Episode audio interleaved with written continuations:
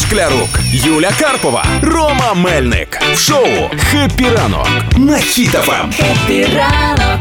Тримаємо настрій, тримаємо дух. Мені здається, що нацвідбір це такий конкурс, який не закінчується ніколи. Тобто новини про нього не закінчуються ніколи. Ну, е, після того, як відшуміли всі е, вітання для Джері Хейл і Альони Альони, а коли почали вже ображатися всі інші артисти, які е, вважають себе ображеними через результати голосування в дії і від цієї ситуації, серед всього, що писали в соцмережах, виявляється, декому не вгодила і ведуча Юля Саніна. Що з? Пишуть про те, що була втомлена, незапальна, нецікава. Але як на мене, Юля Саніна, яка музикантка, співачка, вдруге у своєму житті на великій сцені як е, ведуча, по-моєму, дуже все непогано. Да. Я вже думаю, просто ці фани Євробачення ну вже не мають до чого знаєш, доколупатись. Я думаю, десь ще 2-3 дня і вже буде про те, що можна було і Андрію Данилку побільшу цю бабочку на, на шапку Вушка, вушка. Ну, вушка. Ну, ну реально. Ну і ще ж скандал за гроші, що сказали, що 11 О. мільйонів. І ну, по-перше, давайте розберемося. Не 11 мільйонів, а 10 мільйонів і 999 тисяч.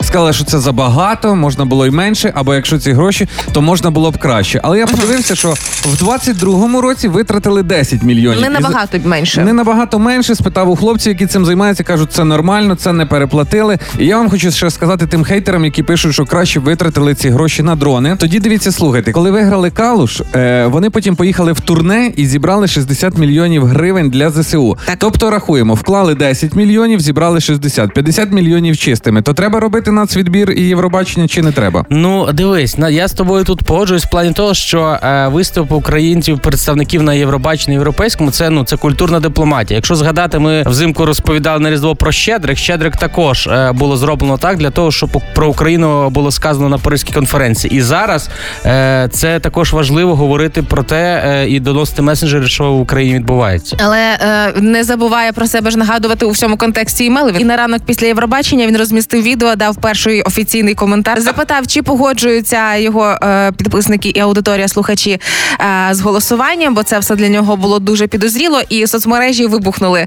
е, стосовно цього, що колись настане час, що учасник нацвідбору, який програв, не звинуватить когось в нечесності, але не цього разу знову. Дарма ви смієтесь з Меловіна. Я стою на його сторону на його бік, і я вважаю, що він е, недооцінений ще. Треба він випереджує свій час. Він випереджує свій час. Пройде декілька років, і українці зрозуміють, наскільки це е, зірка великого масштабу. От згадайте моє слово. Треба, щоб я на Ютубі вийшли відео. Я не проти. Я тільки дивлюся реакцію соцмереж. І ось Твіттер жартує з того, як е, Меловін старався придумати історію створення, розказати ем, своєї пісні Так. конкурсної.